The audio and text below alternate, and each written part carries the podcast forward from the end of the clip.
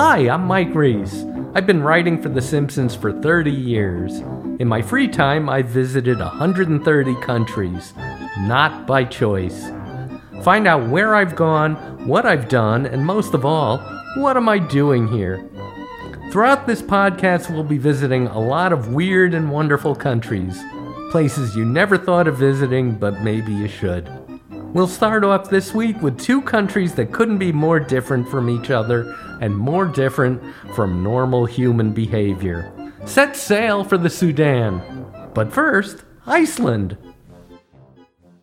Iceland. It's one of the few facts we all remember from grade school. Greenland is actually icy, and Iceland is really green. And like everything we learned in school, it's completely wrong. Thanks to climate change, Greenland is getting warmer by the day, and Iceland is as cold as crap. It's chilly in the summer, and in the winter, only an idiot would go there. I am that idiot. My wife dragged me to Reykjavik in February to see the Northern Lights. We checked into a hotel that featured prime viewing of the phenomenon. Every 40 minutes, from 2 to 8 in the morning, hotel workers would bang on our door shouting, "They're happening! They're happening!" We'd run out into the polar night, still in our pajamas, only to hear, "You missed it! You missed it!"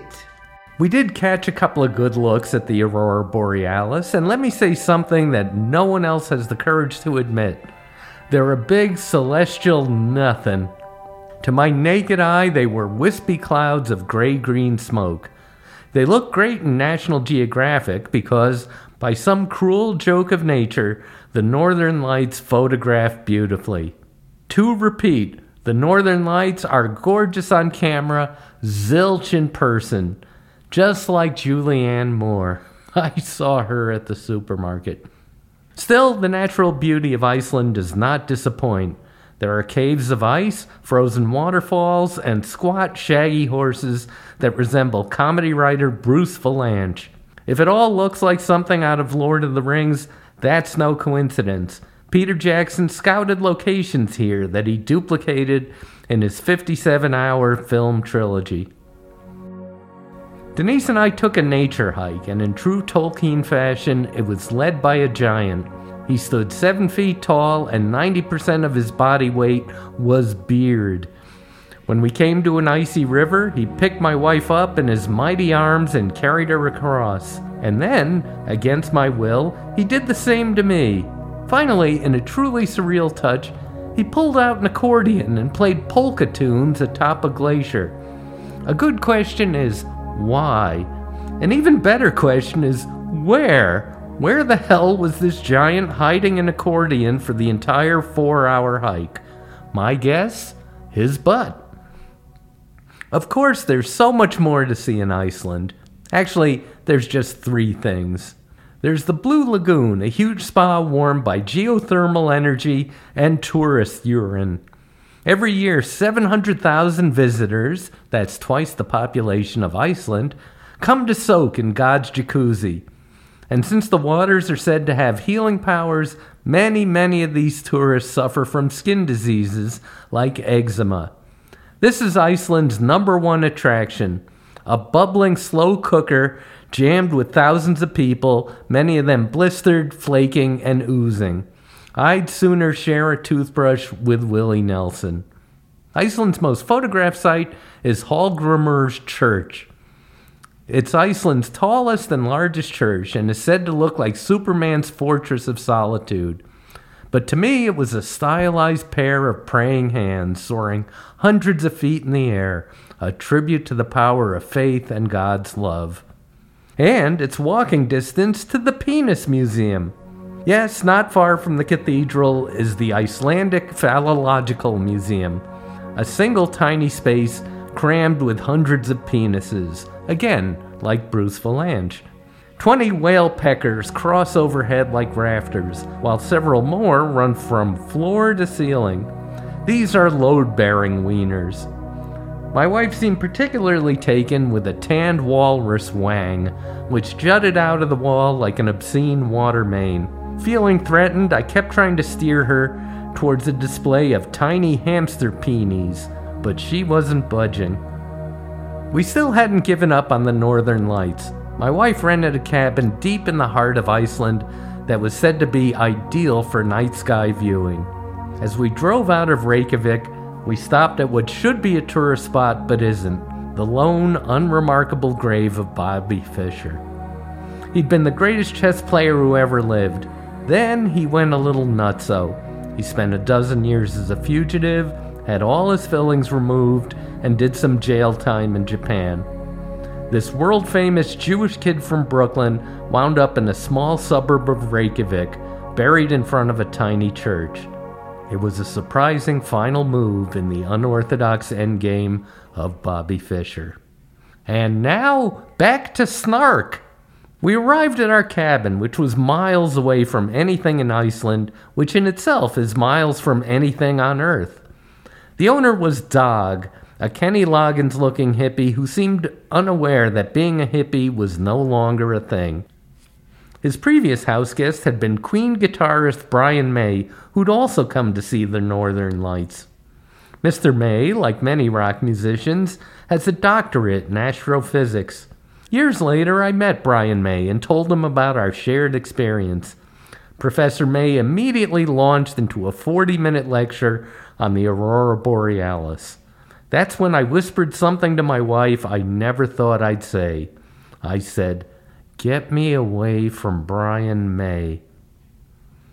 Dog served us a hearty stew of his own recipe, then led us outside to see the northern lights. There were none. The sky was as thickly clouded as it's ever been in human history. And that's when Dog went a little nutso. He wandered into an icy lake up to his waist and tried to catch some fish with his bare hands. Illuminated by the headlights of his Jeep, he made that slight shift from resembling Kenny Loggins to looking just like Charles Manson. We returned to Dog's home empty-handed. We were 100 miles from the nearest living soul, trapped in a cabin with a crazed wet hippie. Our vacation had turned into a horror movie, and not a particularly good one. I was certain we'd wind up ingredients in the hearty stew Dog served his next guests. The following morning rose bright and cloudy. Dog woke up chipper and full of hippie hope, determined to show us a good time. He set each of us on his prized snowmobiles and gave us the 40 seconds training needed to master them. Snowmobiles may look exciting, but they get boring really fast. They're basically golf carts that drive on snow. Only an idiot couldn't handle one. I was that idiot. I immediately got stuck in a patch of wet snow and started gunning the engine to escape. The snowmobile belched black smoke, then burst into flame. How did you? It's not possible, Dog sputtered. In a country full of surreal sights, this was the most Dali-esque. A mellow hippie completely losing his cool while a snowmobile blazed like a Yule log. Who needs the northern lights?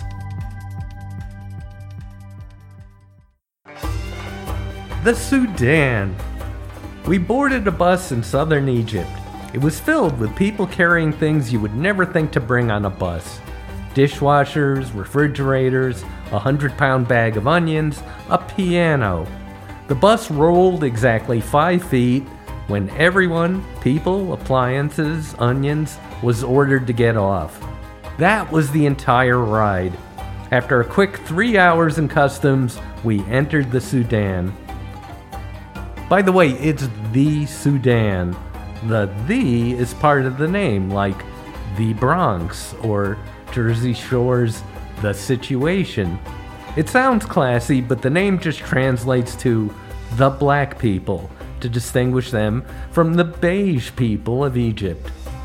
The title of this podcast could not be more apropos than in the case of the Sudan. About halfway through our visit, I asked my wife, "What are we doing here?" "I don't know," she said. To this day, we can't figure out why we went. It's like we'd been drugged and woken up naked on the main street of Khartoum. In 2 weeks there, we never saw another tourist. In every hotel we stayed in, we were the only guests. Mind you, their hotels aren't exactly hotels. They're just large, pleasant buildings with dozens of cots scattered around. No lobby, no cafe, no staff. It had the feeling of a large college dormitory just after a bomb scare. Similarly, the Sudan's restaurants aren't restaurants. They're just open kitchens with tables and chairs scattered along the side of the road. You bring your own food, you cook it yourself, you bus your own table, and then you buy a Coke from the owner so he can pretend he's running a restaurant. This self-deception is common in the Sudan. Even though no one visits, the locals think it's crawling with tourists. "It's never been so busy," said our tour guide, gesturing to an absolutely empty expanse of desert. "It's getting too crowded." The Sudan is a nation of Miss Havishams, expecting a wedding to break out at any minute. We stumbled on one honest-to-goodness luxury resort in the country. It was Christmas Day, what would have been the height of the tourist season if they had one, and this resort was completely deserted. I'm sure of this because every door to every room in the place was wide open, proclaiming its existential emptiness. I thought staying here might be a nice Christmas gift to my wife, so I inquired about booking a room. $800, the manager told me. Perhaps his price point was the reason he had no guests. It was a nice place, but the going rate for a hotel room in the Sudan was $15 a night. "Could you go any lower?" I asked. "We are completely full." No room at the inn, on Christmas, in the desert. Jesus. The Sudan's main claim to fame, and an excellent reason to visit, is that they have more pyramids than Egypt. They're not as big as the Great Pyramids, but there are plenty that are 30, 40, even 50 feet tall. And they are lousy with them. The Sudan has pyramids like Seattle has coffee shops. As a result, the Sudanese are not particularly protective of their cultural heritage. You can climb these pyramids, you can camp in front of them. If you could fit one in your lap, I'm sure they'd let you take it on the bus. They're pretty easygoing people.